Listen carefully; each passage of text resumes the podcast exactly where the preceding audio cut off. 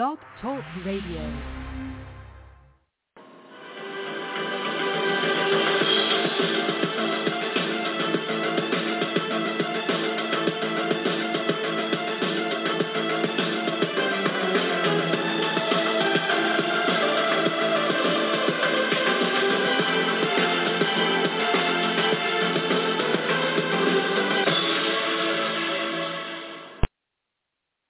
Good evening, everyone. Welcome to the first show of the 2022 season here on the Feuerstein's Fire American Soccer Show, episode number 533.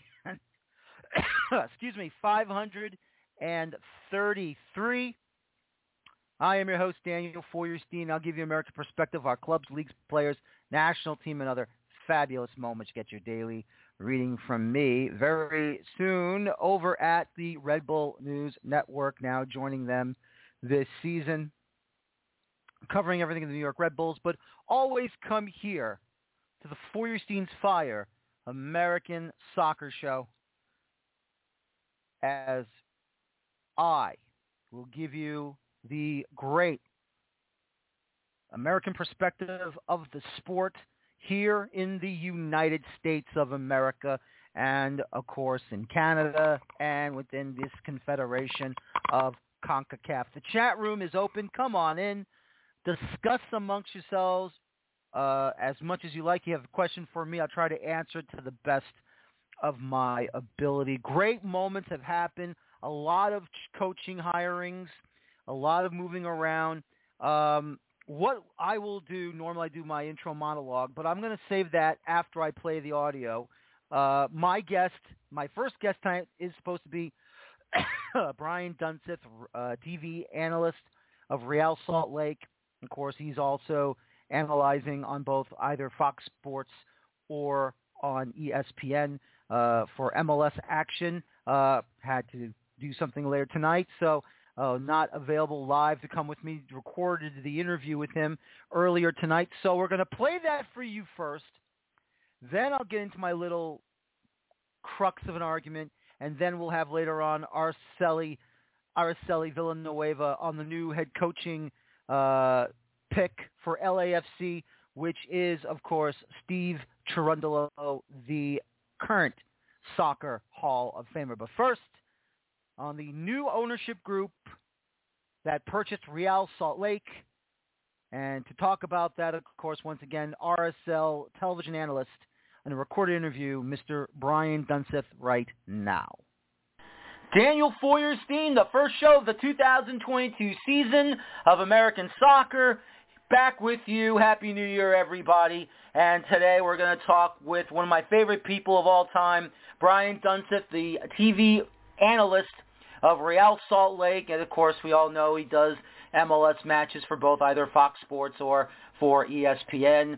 As Real Salt Lake, after the Dell Loy Hansen fiasco where he gave up ownership of Real Salt Lake, now we have the Smith Entertainment Group taking it over. Once again, I'm with Brian Dunseth, who has all the knowledge of the information. Brian, welcome back to the show, and this has to be probably not so much that when Real Salt Lake came into existence in their very first year of Major League Soccer with the Dave Checketts group, but to have an ownership group that everyone respects, that everyone believes in, that they will come in here and take the club to new levels.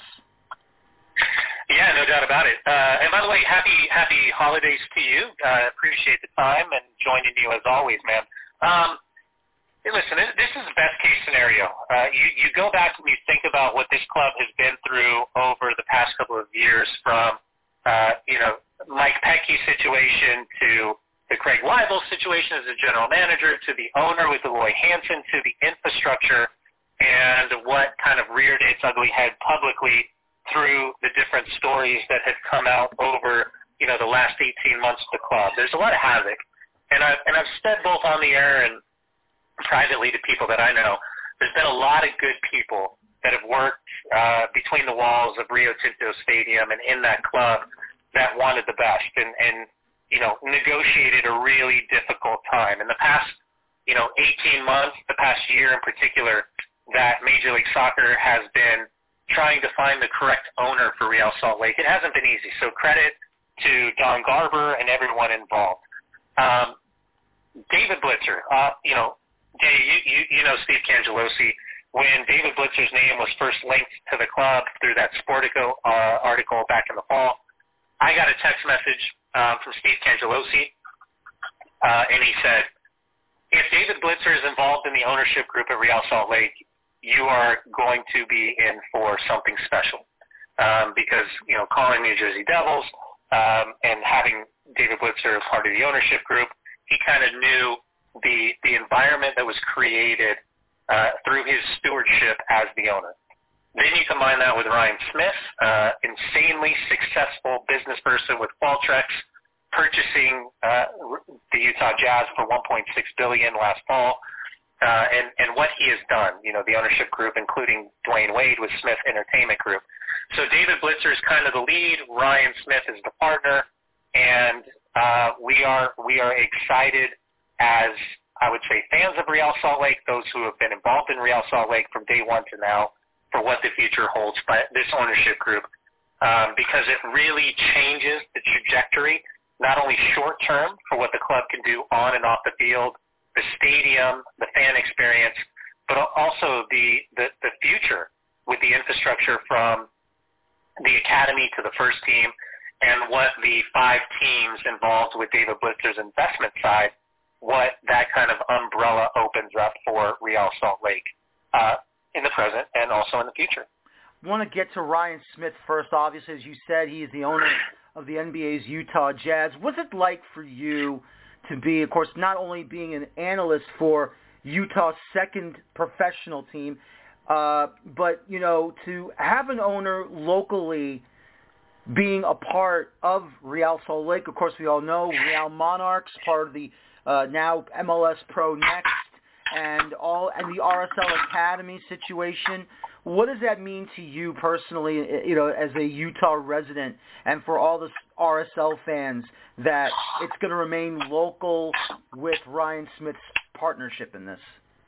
Yeah, the one thing that Don Garber always said was because of the infrastructure that was already here, and again, for those that don't understand, you have a training facility that is from the academy all the way to the first team that is built out in Harriman, which is about 15 minutes south of where the stadium is. The academy has an apartment complex that is built for the entire academy that is in the same parking lot as the training facility, or excuse me, as it's called the Zebra, Zions Bank training facility. There you have a STEM school for the education purpose of the academy that is public and private combined. And then you have, from the academy to the Monarchs to the first team, you have kind of a progression with two indoor, full-size indoor soccer fields with no poles standing. It's all freestanding. And then 6 to 8 soccer fields outside, as well as the Real Monarchs stadium that is built on site. So that's all in Harriman. Then you have an America First training field, whereas Real Salt Lake used to train, but was solely used as the Utah Royals training facility, and then the stadium itself at Rio Tinto Stadium, which had the Utah Royals and Real Salt Lake with the same exact locker room facilities made available to both teams. So all of that was a part of that purchase. All of that stayed with this purchase for Blitzer and Ryan Smith. But in particular, for Ryan Smith, you know, one of the great things that he's done is such a phenomenal job in the city, in the community. And for every win, I'm a Clippers guy. I'm not a Jazz guy. But the one thing I do respect is when the Utah Jazz win, they give out a full scholarship to one of these young kids in need of an opportunity.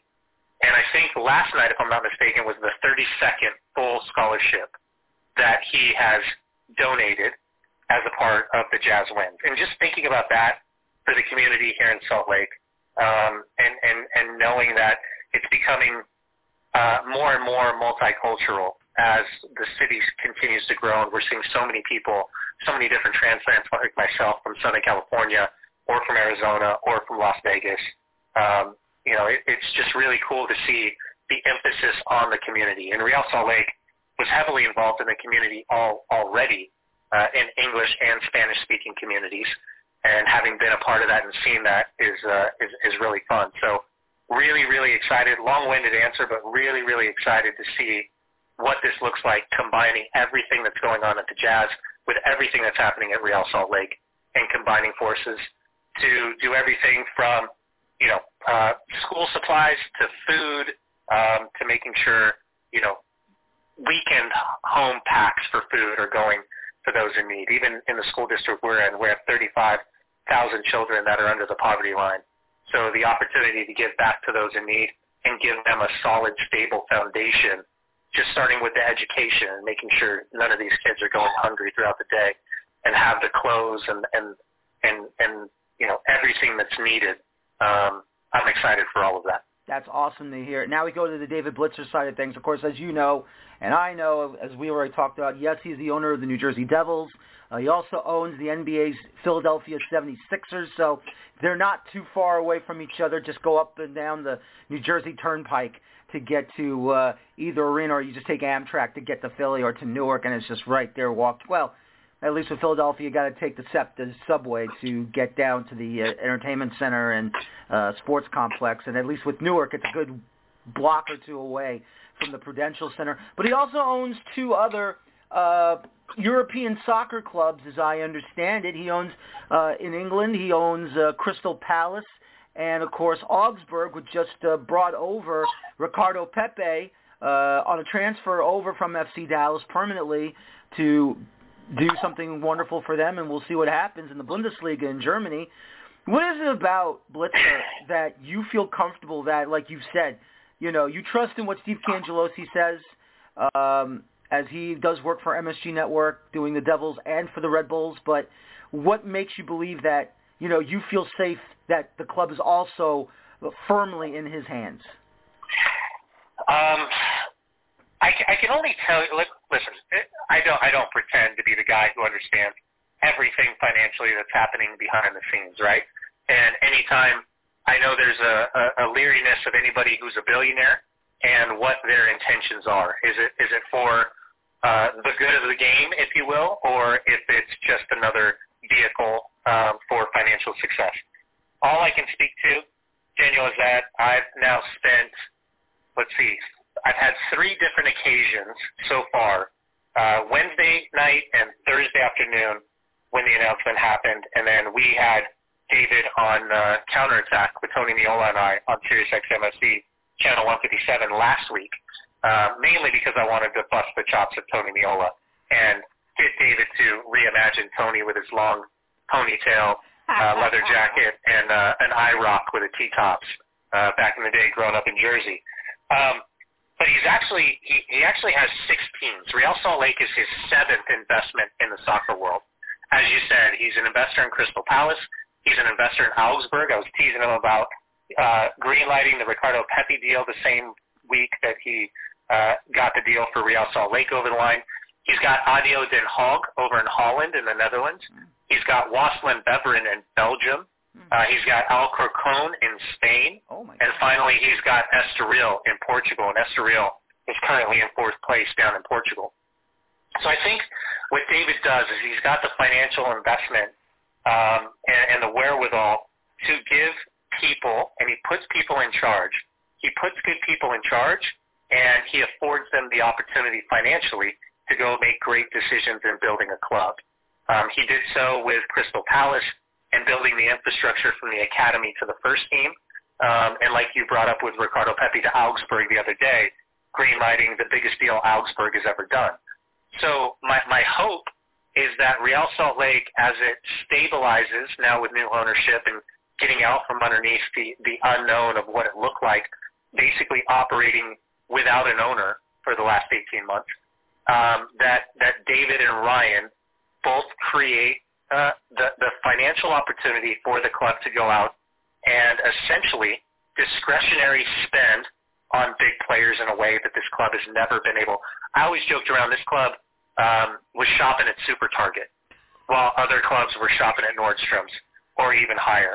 And I think that's the opportunity, right? When you have the financial backing and power of these two groups put together, the hope is from stadium rebuild and safe standing and pop-out bunkers and fan experience to the first team being able to compete on a yearly basis with the likes of, and probably this is outlandish now, but Toronto because of what they did with Insigne, but Atlanta, of Seattle, of Portland, LAFC, LA Galaxy, those type of clubs that are in for the significant spend on top of the salary budget. Well, Daniel, that's the hope that Real Salt Lake's going to be able to have that opportunity as well. And, of course, Dwayne Wade, former Miami Heat player, superstar of the NBA, definitely a Hall of Famer down the road, and in the Basketball Hall of Fame in Massachusetts and Springfield. But how happy or surprised are you that we have another former or current NBA player or, someone who's traditionally not a soccer player or a soccer fan or becoming a soccer fan now being a part of an ownership group like what James Harden was or is with the Houston Dynamo as a small minority owner, Kevin Durant with the Philadelphia Union, now Dwayne Wade's thrown his name into the hat. What's your feeling about this? Yeah, it's incredible, man. I remember saying to Tyler Gibbons, who was a part of Real Salt Lake, that kind of runs behind the scenes on the broadcast stuff, when the tweet came out about Dwayne Wade joining the Utah Jazz. At that point, because Ryan Smith had already been in the building and already discussed with Dell Loy Hansen the possibility of buying the club and elected to go in a different direction, because he was in the midst of purchasing the Utah Jazz. I remember saying to Tyler, man, could you imagine if Ryan would have bought Real Salt Lake and now Dwayne Wade being involved in soccer? Because I knew he was a soccer fan on the men's side and the women's side, but hadn't really seen his allegiance to an MLS team. And had he done so, that most likely, I guess my assumption would be Inter Miami. But yeah, man, I mean, for those that don't understand, Smith Entertainment Group, it's basically the same group that is the owners of Utah Jazz, and you've got some big swingers in kind of the Silicon Slopes involved, and that's what we call it up here in Utah. Not Silicon Valley in San Jose, but Silicon Slopes in Utah, because there's so much tech coming to Utah right now. But then Dwayne Wade tweeting about Real Salt Lake. I mean, what has he got, like 18 million followers on Twitter? I just never thought that he would be kind of co-signing this organization. So extremely excited. Again, the level of involvement is going to be up for interpretation over the next couple of months as everyone kind of beds in and settles in. But as of right now, it seems like from the soccer side, David Blitzer's, I'll call him quote-unquote people, in conjunction with those here at Real Salt Lake, will be making the soccer decisions. And I would assume that Ryan Smith, Smith Entertainment Group, will be doing exactly what they did with Vivint Arena and the Utah Jazz, which is significant stadium upgrade and fan experience, along with, obviously, the tech side, which he brings to the table. When you think about Qualtrics, that and SAP, if you're a tech person, you'll know SAP, Hoffenheim, Bayern Munich, highly invested in the fan experience. So much so that everything is on the app, that the moment that you walk inside the stadium, it's your parking pass, it's your season ticket, it's your food and beverage, it's your team store. Everything is all-encompassing. If they run out of beer in Section 2, you can report it, and that's refilled. Someone drops a hot dog in Section 34, you report it, and the mess is cleaned up. It is all about the fan experience. So that's kind of what I'm expecting coming down the line. And I would assume with the short turnaround time in the offseason and a more extended offseason next year with the World Cup in Qatar happening in December, that a majority of that stuff will be earmarked to start for kind of the end of the season heading into 2023.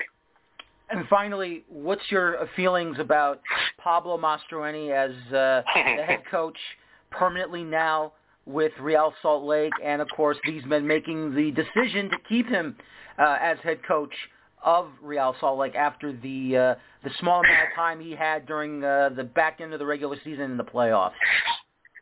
Yeah, listen, full disclosure, I have a personal relationship with Pablo. He and I played with each other we were on the same team down at Miami Fusion. Actually, Kyle Beckerman, Nick Raimondo, we were all on the Fusion together, so that was kind of a funny moment when we were talking with Ryan Smith and David Blitzer the other day. Pablo did an excellent job with Colorado. People forget that when he was at Colorado, he won the Western Conference. You know, much in the same manner, Robin Frazier's gone into Colorado and done a great job. But Pablo, you know, he stepped back. He's cultivated his craft, and I think he took over a team that was a little bit lost for identity when Freddie Juarez was in charge and elected to leave mid-season at the All-Star game to go to Seattle. And he changed the system. I think he got the best out of the group, and they went to a Western Conference, you know, final. Fell short, and at the end of the day, lost to a better team in Portland. Pablo had the opportunity to go to Cincinnati and had the opportunity to go to Houston, and he was their first choice and elected to come to Real Salt Lake. So I, for one, am extremely excited. I know there's issues with the club with regards to players right now, with Albert Rusnak leaving to go to Seattle, not being offered a contract from Real Salt Lake, trying to figure out if Anderson, Julio, if that deal can be renegotiated. And then ultimately the bigger questions, defensive midfielder is the top priority. They need a left back. They need another center back, and now they need another winger. Intrigued to see how the group goes about finding these players. But, Daniel, I think there's a really good base and an understanding of what Pablo wants to do. Now they've just got to pick the right players and add to this group going forward. That's Brian Dunseth, RSL TV analyst. Locally, of course, nationally, for both either ESPN or Fox Sports. Dunny, thank you again for coming on. I really appreciate it. Good luck this season, and let's see what happens with Salt Lake in 2022. I appreciate it, brother. Anytime you need me. Brian Dunseth once again on the new ownership group for Real Salt Lake, and I really think it's going to work out well for them, and we'll see what the future holds for Real Salt Lake as a club. Who knows? They could be back on a trajectory. I'm not going to predict to say how far or how close they are from going back to becoming a solid MLS club.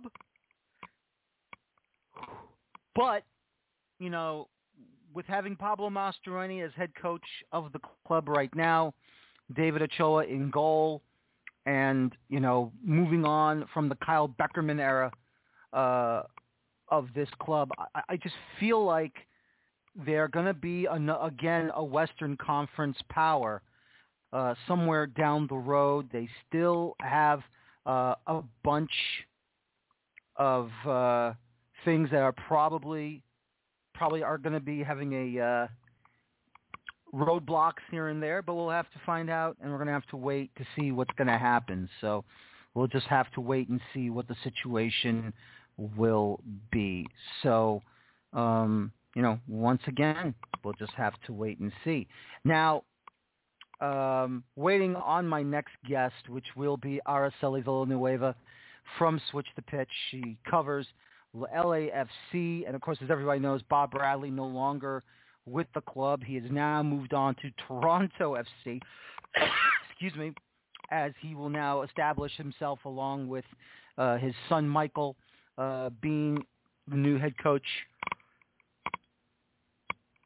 New head coach of Toronto, and these two have basically reunited once again since, of course, being part of the national team for the 2010 World Cup, and, of course, the time when Bob Bradley was the head coach of the men's national team, and then, of course, before that, when Michael was a midfielder at the time for the Metro Stars in his first year as a professional, his father's third and only and last season with the Metro Stars before he was unceremoniously let go.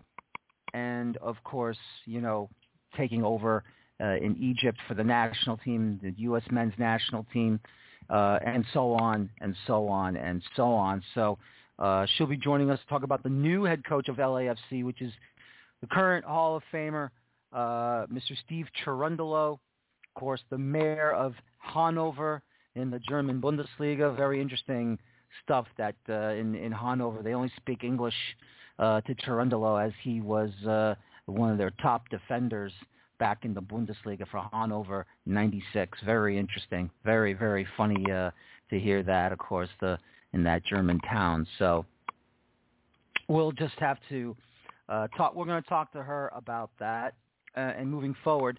As everyone knows, we are in a World Cup year. There's still qualification to be taken care of. As we all know, the next three matches in this current window will be coming at the end of January, beginning of February. And once again, the first game of the three matches that are coming back will be on Thursday, the 27th. And, excuse me, that will be at home against El Salvador in Columbus at lower.com field.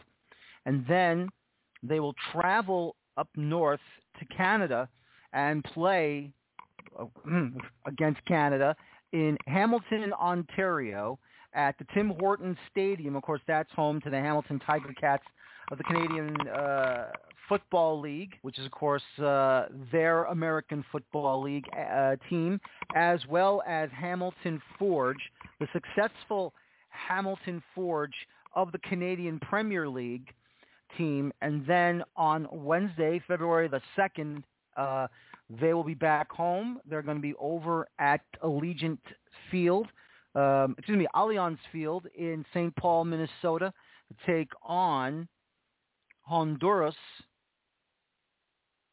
And that should be interesting to watch. Big moments for this U.S. men's national team, these next three matches moving forward. And so as we talk about World Cup qualification, let's just quickly take a look at the standings right now at the full octagon table.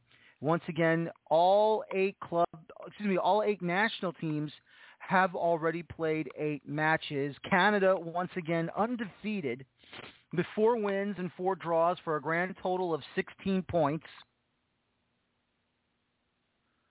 They've scored 12 and allowed 5.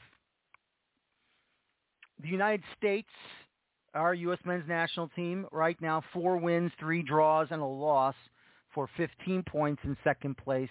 They've also scored 12, allowed 5 for a +7. Mexico in third place with 4 wins, 2 draws, 2 losses. Both losses, coming at the hands of both Canada over in Edmonton and, of course, the United States over in Cincinnati. So those are the 2 big losses. And, of course, one of the draws at home at the Azteca against Canada for a 1-1 draw. So for Mexico, it's basically, in third place, where you rarely see them in third place. And even though people are still saying, well, Mexico is still Mexico, which is true, but the truth is that against the bigger boys or the big boys in the same group, Canada and the USA and Mexico in the North Zone, they're 0-1-2 right now with that big matchup against the U.S. back at the Azteca in the first of 3 last qualifiers in March. And I don't know if the U.S. will qualify or if Canada will qualify in this particular window for the FIFA World Cup in Qatar. But, it looks like they might be able to, but you don't want to give some of these other opportunities to the lower 4 in in this 8 group final round of qualifying. Panama right now, also with 4 wins, 2 draws, and 2 losses for 14 points. They are on a +2, while Mexico's on a +4. So as of right now, it would finish off Canada, USA, and Mexico into the World Cup, and Panama would be in that fourth-place playoff to take on one of those opponents in the one match and done for the international playoff. And we'll see what happens once we get to that. But Costa Rica in fifth place with 9 points. Jamaica in sixth place with 7. Seventh place is El Salvador. And the only team that's winless right now is Honduras, as they are in dead last on 5 points. So, you know, this is a situation for the U.S.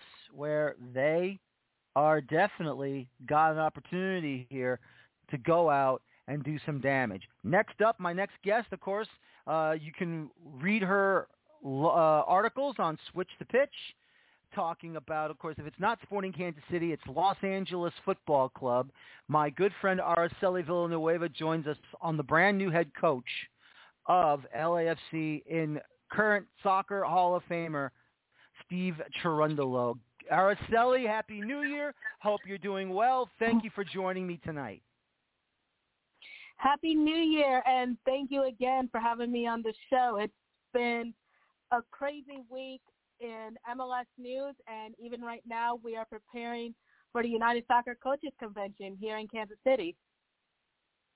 Oh, I know. That's going to be a fun time. I went there when they were in Philadelphia a couple of years ago when the MLS Super Draft was also over at the Coaches Convention. No more, obviously. It's now a standalone event, obviously, in a studio somewhere in Manhattan at the MLS offices. But Bob Bradley, no longer with LAFC. He has moved on to Toronto, but you have a new guy in Steve Cherundolo, who was at the time managing USL Championship Club Las Vegas Lights. What, in your mind, saw LAFC make this move to bring over the current Hall of Famer to become and to take over for the ending of the Bob Bradley era to begin his? Well, you've kind of already mentioned it, that Steve Cherundolo is coming to us from LAFC's USL Championship affiliate, the Las Vegas Lights, where he posted a 6-23-3 record for his first year as a head coach. So with that being said, his hiring was a bit surprising to fans because, of course, you know, the big question is how will he be able to fill Bob Bradley's shoes? And I definitely see that being some comparisons this season, especially in the first half. But in terms of his qualifications, he is a former player. He coached in Germany before moving to the USL. So he does have a little bit of a coaching background, but considering that he is coming with a mix of experience as a former player and some coaching, I think he would be a good fit. But again, it's going to be hard to judge considering, you know, he will now be at the MLS level. So I would predict around maybe game 5, game 6, where we can give a more accurate reading of his style per se. Mm-hmm.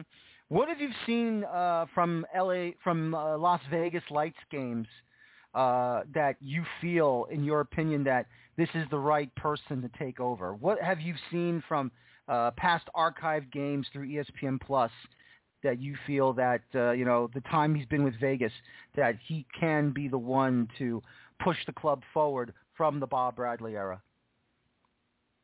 Well, I think what a thing that our fans that are looking at with his time with the Las Vegas Lights is how he had a role in developing LAFC players like Bryce Duke, who has now moved on to Inter Miami, and just kind of his work with the academy kids there, because, you know, his record obviously is not a favorable record, but he has been successful in the development of younger players who are now moving up to the senior team, if not other clubs within the MLS. Do you feel your high-priced players, like we all know, Carlos Vela, who has re-signed with the club, Adama, I should say, you know, being a part of the LAFC fabric, and, you know, other players that have been a part of this club for the strong seasons they've had since coming into the league. Do you feel that they're going to get used to a different form of tactics and formations to play better than what they were under Bob Bradley? Do you have a sense to adjust quickly to new tactics? Because it's not unusual for Bob, especially in the last season, having implemented those type of tactics and changing the format, or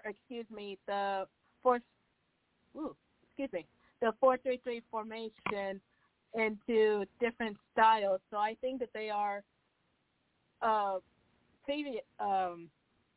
used to it in a sense. Also, having played on other teams and having to learn other new managers, what I think that veteran players like Carlos Vela is really going to play a key role in helping continue that leadership when it comes to the younger players. And I would hope that he and this new head coach, Steve Cherundolo, can come to a type of compromise, because even in the press conference, Cherundolo says that he has had extensive discussions with Carlos Vela. Now, the club has made a move. They brought over Kellen Acosta from the Colorado Rapids to be that important cog in the midfield. Do you feel this is a player that Cherundolo likes a lot? Excuse me. Watching him, be a part of that Gold Cup team that beat Mexico to win that title from last summer, and of course being a part of the national team during World Cup qualifying. Do you feel that's a cog that'll be important for the midfield, not just, of course, to assist in more wins, but to at least a player that Cherundolo probably had an eye on once he got the job with the club?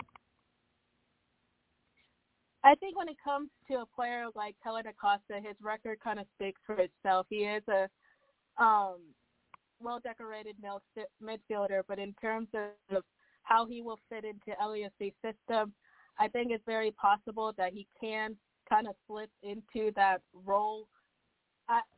I say very easily, as optimistically as I can, but considering that we have lost a high-level midfielder like Edward Atuesta, we are in desperate need of that role. So I feel like he can do it.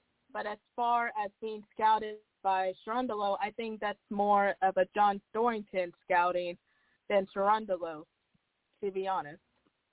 No, that's fine. I mean, look, if Thorrington felt this is the one that needed to be picked up, then so be it. And can't really deny the great plays and the talent of Kellen Acosta, who's done amazing work throughout his years in MLS as well as on that national team. So it's going to be interesting to watch what's going to happen here. Do you feel that the club, is going through a big transitional moment right now? I mean, I don't think anybody wanted to see Bob Bradley leave. Obviously, they wanted to see Bob Bradley continue on running LAFC, but unfortunately, it's out of everyone else's hands. What do you think led to the dismissal, or at least to Bob Bradley saying, I'm going to move on?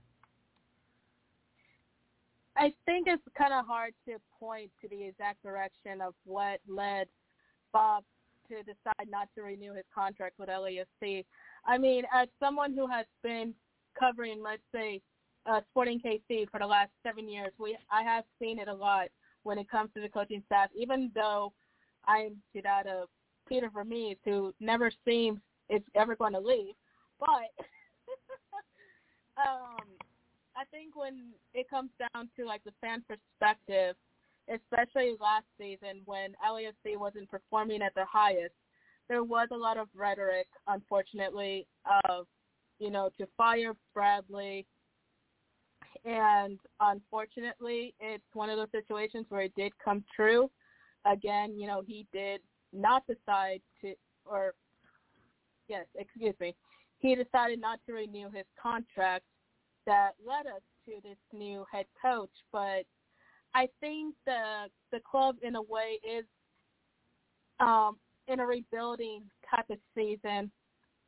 because they do have this new head coach. And I kind of already mentioned it previously, you know, with Bryce Duke joining Miami, but along with him, the club has also lost Tristan Blackman, Edward Tuesta, Pablo Cincinnega.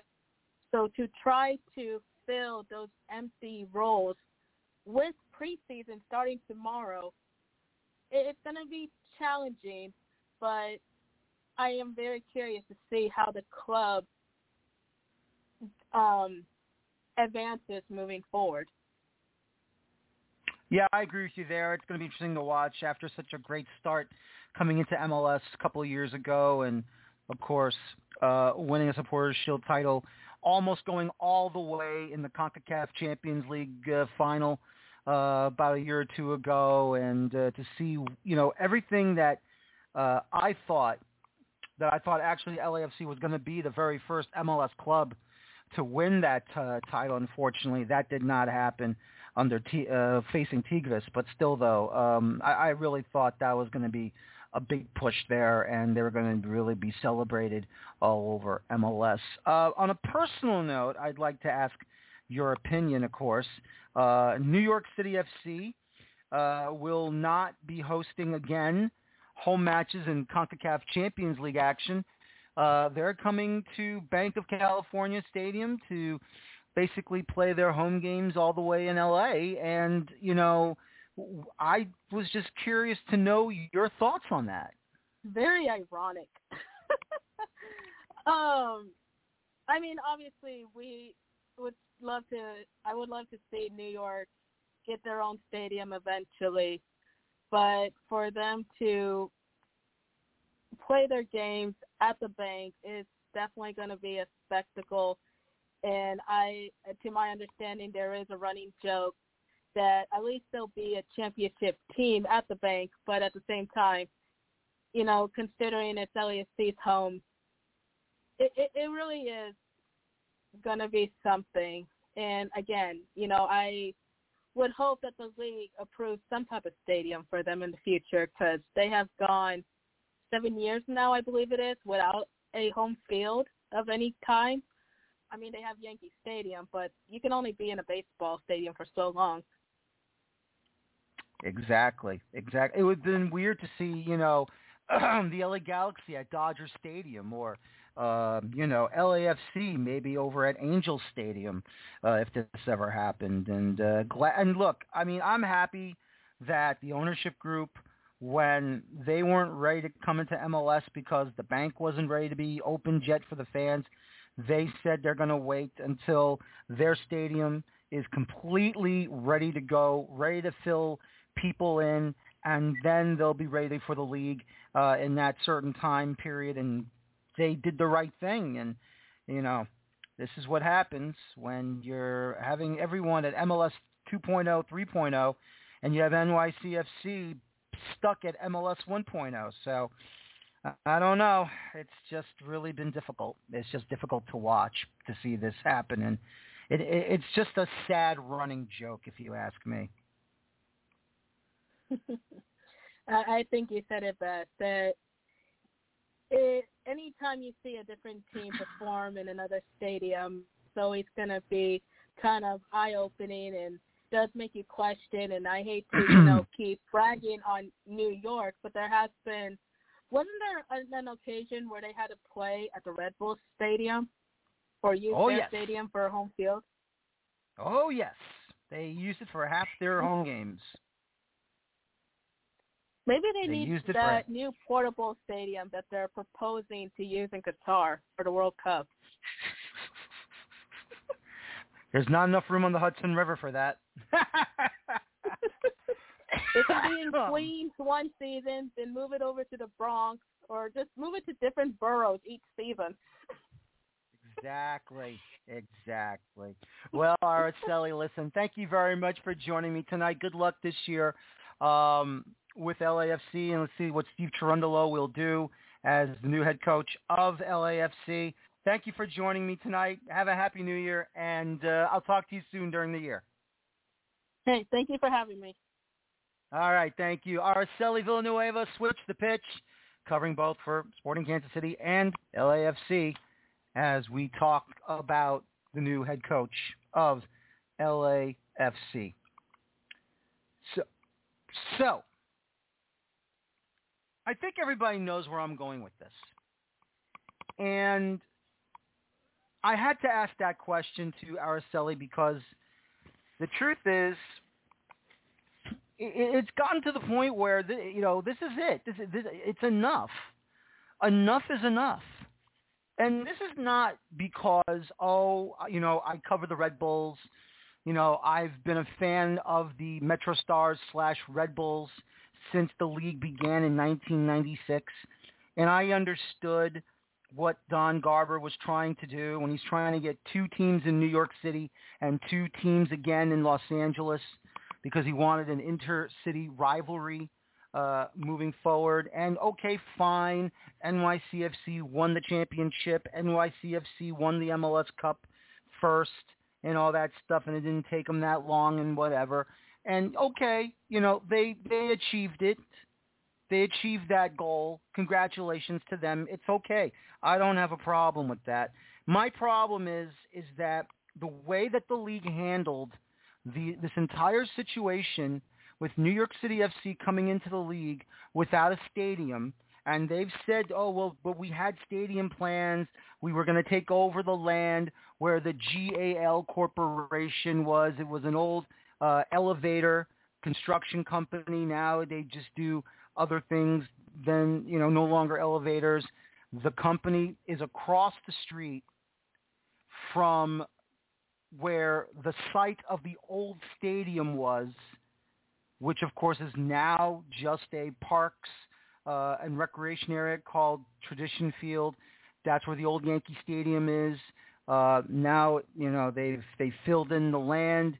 They replaced the parkland that was taken down when it was McCombs Dam Stadium, where the new stadium is right now. They went across the street on the northern end of 161st Street, and, Don Garber wanted to have so badly and so desperately a team, a second New York City team, to play and to challenge the Red Bulls. And all I can really say is this is a mistake, period, because of the running joke that they are. I don't care if Manchester City is 80% ownership. I don't care if the Yankees have the 20% ownership. And this is not aimed at good people who do cover the club, Ian Joy and Joe Tollison, who are the yes broadcasters of NYCFC. This is nothing against Glenn Crooks and his partner on the English radio side of NYCFC. This is not against Roberto Abramovich, who is the Spanish language play-by-play guy on Spanish language radio of NYCFC. This is not aimed at them because I would never aim anything at them. I respect them a lot. I respect them too much. They are good people doing a good job covering the club. And as much as they are covering the club and supporting the club at the same time, let them going crazy and nuts and everything for them, which I give them full respect for. This is not aimed at them. This is aimed at the league offices of MLS. This is aimed at Don Garber. This is aimed at the Yankees, Manchester City, and for the people who are blindly supporting them, who have no stadium to talk about. Nothing. You are a joke of a club because you got to go all the way across the country to play your CONCACAF Champions League home games. Stadium made for a Los Angeles soccer team that is not yours. You continue to play home games at areas that are not meant for the game anymore. You are a joke of a club. You are stuck at MLS 1.0. This is stuff that should have been outlawed a long time ago. I remember the days when MLS came around and all the clubs that started did not operate their home stadiums during games, whether it be a Champions League game from CONCACAF or a home game for a U.S. Open Cup match, because they had to go to a smaller facility and not open up, whether you played at Giant Stadium, Foxborough Stadium, Tampa Stadium, the home stadium for the University of Ohio State, the Cotton Bowl,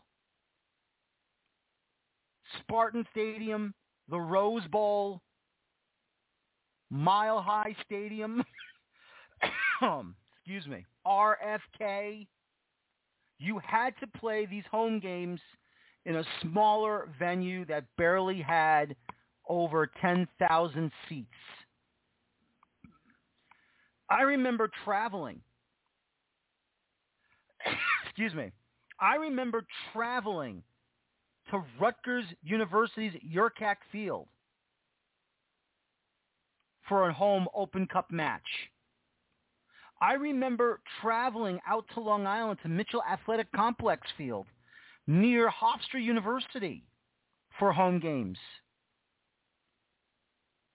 They even had to use the Columbia University football stadium once. The athletic fields that was in the upper area in Washington Heights of New York City, because the regular campus is further downtown on 125th Street in Harlem.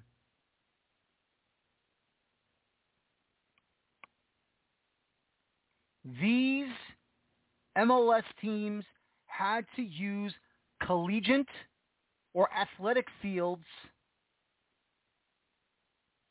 to play home games in the U.S. Open Cup.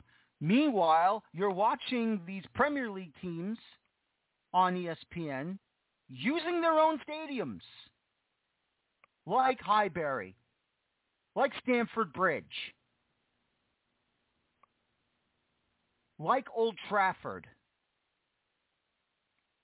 All of these regular football grounds in England being used for FA Cup matches until the semifinals and the final, where everything is at Wembley. Same thing goes on in the French Cup, the German Cup, the Coppa Italia, and the Copa del Rey in Spain. We are not there yet, but at the same time, New York City FC is not there yet either. You can celebrate your MLS Cup championship. You go right ahead. You're a joke, because you cannot host a CONCACAF Champions League match in a baseball stadium. And I understand you're not happy that CONCACAF is not allowing you to play your home games, Yankee Stadium, because you want to know why? Because they don't want you to. Because they feel that if you are a part of the North Zone, you are Toronto playing at BMO, you are Vancouver playing at BC Place, you are Montreal, and you are going to play your home games at the Olympic Stadium. That's enough. That's good enough for them. Because they don't want you to play part of the field where you have to put fake grass over the infield dirt. You have to go to the football field at Fordham University in the Bronx, the soccer stadium at St. John's University in Jamaica, Queens. I just don't understand. Why can't you just go back to Connecticut? Go to Rensselaer Field. It's regulation. Good enough for them. I understand Red Bull Arena is not available. So go and play at MetLife. There's no playoffs. Jets and the Giants are not in the playoffs. Go there. But no. No, you have to be stubborn. You have to be stubborn about it. And this is why you're the running joke of Major League Soccer. And this is why I am upset with Commissioner Don Garber, because he did not care about making sure that the plans to build a soccer-specific stadium somewhere within the five boroughs, that the plans were going to be concrete and these silly arguments wouldn't be happening. Do you know how long it took for this club, the New York Red Bulls / the Metro Stars, to finally build Red Bull Arena within the tri-state area? Now, when people understand the crap Red Bull fans, Metro Stars fans had to go through when it comes to this area, whether it be in New York City politics or the state of New Jersey politics, Jeff Zoffinger was the head guy running the New Jersey Sports and Exposition Authority that runs the Meadowlands, Monmouth Racetrack, anything to do with horse racing, sporting events, and everything. Every time he would go on sports talk radio, he would say, we want the Metro Stars to get their own stadium. We want the Red Bulls to get their own stadium. We want them to get – let them go. It's okay. Let them do it. But he would turn around and contact the New Jersey legislature to tell them, we're red flagging this. We don't want them to have it. So he would claim to let them go, and then he would turn around and said, no, it's not going to happen. We have the final say. And it took the Red Bulls, the Red Bull Energy Drink Corporation, to drop the amount of money to build that stadium in Harrison. You can claim that NYCFC is a club for the city, but I don't think the city wants the club. Where's your parade? Weren't you supposed to have a parade? Wasn't former Mayor Bill de Blasio decreeing you get your own parade? And then he turns around and said, nope, you're not getting a parade. Just have it at the steps of City Hall. That's it. You're supposed to have a Canyon of Heroes parade up Broadway.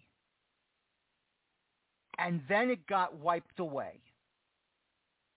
And if you're telling me you're a city club, city doesn't want the club.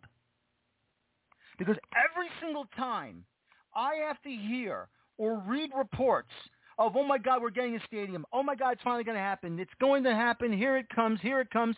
We're getting a stadium. And then 5 hours later, maybe 15 seconds later, 3 days later, a week later, there is no stadium. And the so-called parking spots that the Yankees are going to give up to build the stadium. And the city said, no, you're not giving up those parking spots. You're not going to build your stadium. Do you understand?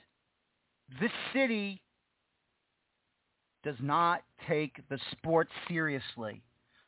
Unless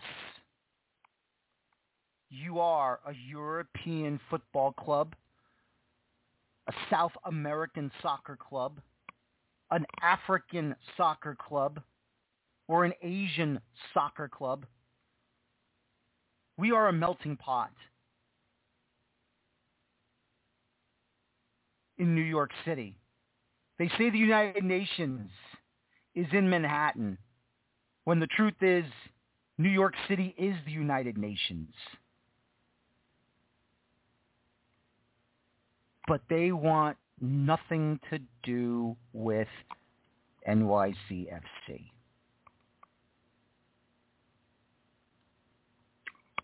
If this stadium idea does not get through, if this stadium deal does not come through, this is the biggest joke of a club. Period. Regardless of what you win, regardless of how many MLS Cups you're going to win, Open Cups you're going to win, CONCACAF Champions League tournaments that you're going to enter,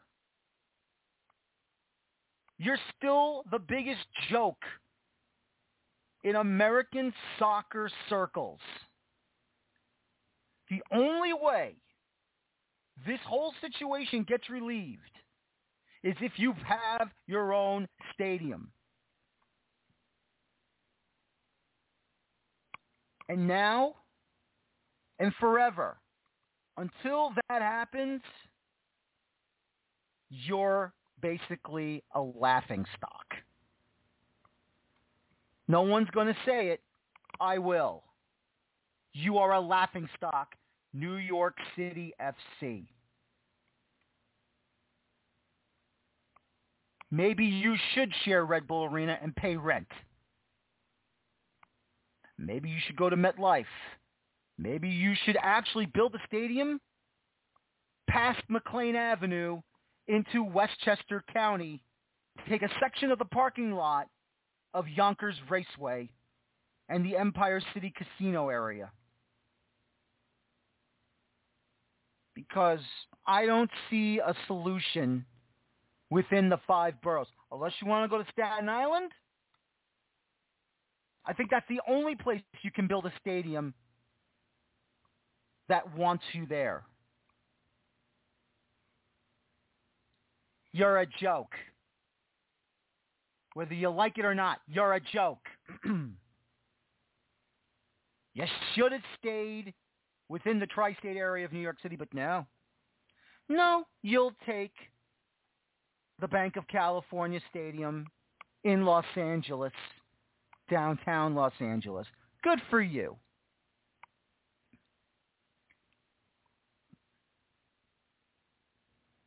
Finally, I want to say something to the hosts of Football Americas from ESPN, aiming it more towards Sebastian Salazar than Hercules Gomez. First of all, I respect those two. They do a fantastic job on that show. And, of course, they always talk about, you know, having promotion relegation in Major League Soccer or having it in American Soccer and what are the solutions. And every time Sebastian Salazar brings up an idea about what could be done, he fails that idea of what can be done because he's not understanding what is the main crux of the situation that promotion relegation is not inside American soccer. I've been saying it for a long, long time. But nobody wants to listen to it because they have their own ideas. And it's really simple, really, really simple, to be honest with you. And it's the one thing that he forgets, that he's not paying attention to, Sebastian Salazar. You can talk about the financial sharing of the broadcast money. You can talk about anything and everything that, you know, whatever goes on in Central America, South America, what goes on in Mexico, which I think that's a poor example because there's barely anybody promoting and being promoted or being relegated in Mexico.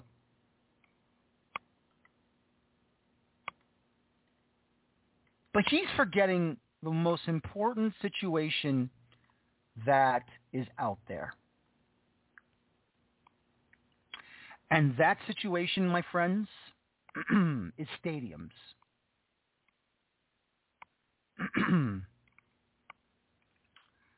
We have clubs in MLS that still plays in stadiums that are not meant for this game.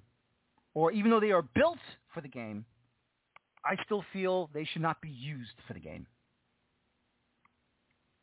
Obviously, there are two clubs that we should be grateful for that has soccer, that is owned by NFL owners like Atlanta United at the Mercedes-Benz Stadium,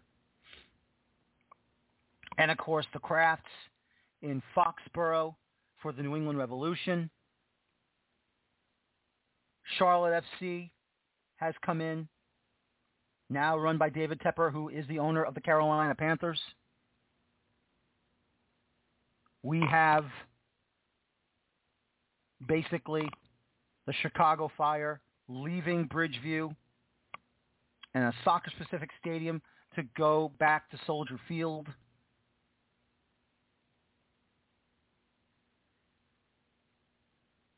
We have clubs, the Seattle Sounders, that do fill up Lumen Field, but don't you feel that maybe if they actually had a soccer-specific stadium that they would actually do things great, even better?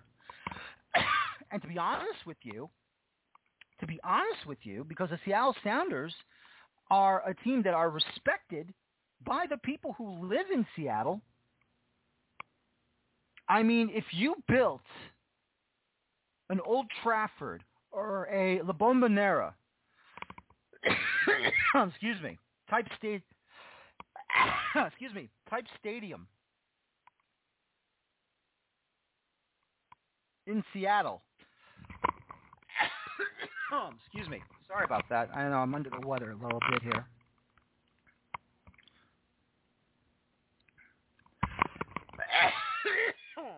Sorry about that. Oh, boy. Wow.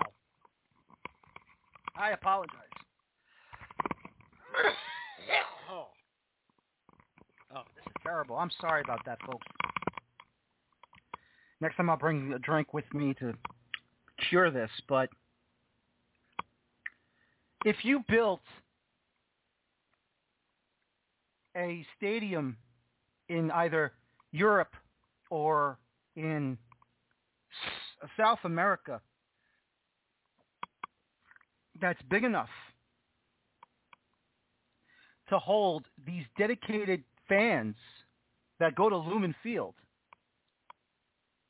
I think it would work in Seattle, to be honest with you. I mean, look what they did in Portland. They've extended it. They've upgraded it, and they've added on to the regular attendance records. I really think Seattle would be doing the same thing. I really believe if they built a soccer stadium that would mirror La Bombonera, or close to it, I think it would work. I don't mean they don't have to cap it at 25,000. I could see them building like maybe a 30,000 or 40,000 seat stadium for Sounder games, and it would be filled to the hilt. I truly believe that, because that's real dedication over there in Seattle. But then again, you need to look at the lower levels. USL Championship, USL League One. You need to now look at MLS Pro Next, because they claim to be a Division III league. You need to look at NISA, N-I-S-A. You need to look at these clubs below MLS that do or don't have stadiums, where they're playing, how they're playing, and what's the setup. Birmingham Legion in USL Championship is moving to a college football stadium in downtown Birmingham, Alabama for UAB Dragons. That's not a soccer-specific stadium. Charleston Battery gave up their soccer-specific stadium to play at a college soccer stadium, so they don't own it. Widener Field, the new one in downtown Colorado Springs. Detroit City, Hamtramck. That's their stadium. El Paso Locomotive, Minor League Baseball Stadium. Hartford Athletic, Dillon Stadium is their stadium. Indy 11, the Mike Carroll Track and Soccer Field Stadium, IUPUI. Las Vegas Lights, Cashman Field, former Minor League Baseball Stadium, now theirs. They can fix that baby up to make it more soccer specific. Louisville City, Lynn Family Stadium, their own. Memphis 901 FC, Minor League Baseball Stadium. The Miami FC, FIU Stadium. Monterey Bay, nope. New Mexico United, trying to get to build their own minor league stadium, but are playing in a minor league baseball stadium right now, which is not meant for them anymore. Oakland Roots, college soccer stadium. Orange County, looks like a soccer stadium, but I don't think they own it. Phoenix Rising, their own facility. Pittsburgh Riverhounds, they have their own stadium. Rio Grande Valley FC, their own stadium. Sacramento Republic, San Antonio FC, their own stadium. Tampa Bay Rowdies, their own stadium. The San Diego Loyal, college soccer stadium. FC Tulsa, they're playing in the ballpark, minor league ballpark. And Queensboro FC, for an expansion side, is going to build their own soccer stadium on the campus of York College in Jamaica, Queens, close to Jamaica Railroad Station. Do you understand what I'm saying here, Sebastian? You can give us all these reasons that ProRail can work if you do this or if you do that. But the one issue that you need to understand is we need stadiums for the game for everyone. The only stadium that has a soccer-specific stadium in Nyssa is Chicago House, that's run and owned by Peter Wilt. He has SeatGeek Stadium. Everywhere else, they don't own their stadium. They pay rent. And it's not about what happens if they get promoted. It's about what happens when they get relegated. I want these clubs to feel comfortable and safe, to be where they're supposed to be. That's it. Nothing more, nothing less. USL League One. Central Valley Fuego FC, expansion team, we don't know where they're going to play. Charlotte Independence, now in downtown Charlotte, in their own stadium. Even though it's on the campus of a college university, they're the ones that fixed it up. Charlotte Independence paid their own money to purchase and fix the Veterans Memorial Stadium. Chattanooga Red Wolves, they have their own stadium. Forward Madison, they have their own stadium. Greenville Triumph, no they don't. North Carolina FC, they're in Cary. They have their own stadium. Northern Colorado Hailstorm, we don't know where they're going to play. Richmond Kickers, they have their own place. South Georgia Tormenta, for now, I will say they have their own place, but you never know. FC Tucson, not really. Union Omaha, they're in the minor league baseball stadium. We don't know if the expansion teams in Lexington, Kentucky, or in Spokane, Washington, will have their own stadium. I think Spokane will, but I'm not quite sure, and I'm not going to put that out there. But I'm here to tell you, every single professional club of every single professional league in this country needs to have their own stadiums for everything to work. And then, only then, other ideas can come in to join in to be allowing pro and pro-rel. And yes, U.S. Soccer needs to also say they want it. You know, I have a listener, you know, follows what I'm saying on Twitter. And he says it's U.S. Soccer wants to have it, not if it does have it, wants to have it. And they don't want it. And I said, it's not just that. It's stadiums for the game. And even though he conceded my argument because he knew I was right, to me, we should not classify what's Division I stadium, Division II stadium, or Division III stadium. No. If you build the stadium, just a stadium for the game, it doesn't have to be 30,000 seats, 25,000 seats, 20,000 seats. It could be 10,000 seats. It could be 15,000 seats. It could be 1,500 seats. Hell, it could be those little tiny nothing stadiums where it has only a couple of rows when you watch FA Cup matches on ESPN+.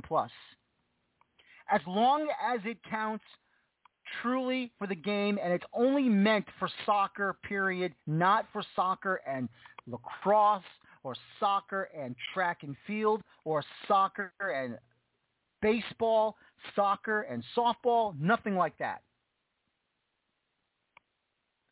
Until that happens, we have a good clear-cut case of promotion relegation coming into this country for American soccer.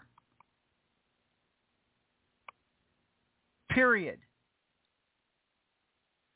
I give advice and I give ideas that make sense, not pie-in-the-sky ideas that you think this would work. Because if you're going to be foolish and stupid about it, then you are out of the conversation. It's called reality. Live in it. And that will be all I will say about that. But one more note before I move forward. This year will mark 20 years of the successful run in the 2002 World Cup for our U.S. men's national team. I will try to bring on people that were a part of that group. Those, of course, U.S. soccer historians to talk about their feelings, their beliefs of that wonderful run to the quarterfinals of the World Cup. And I will try my best to bring over people who were on that team and who are on that coaching staff if it's possible.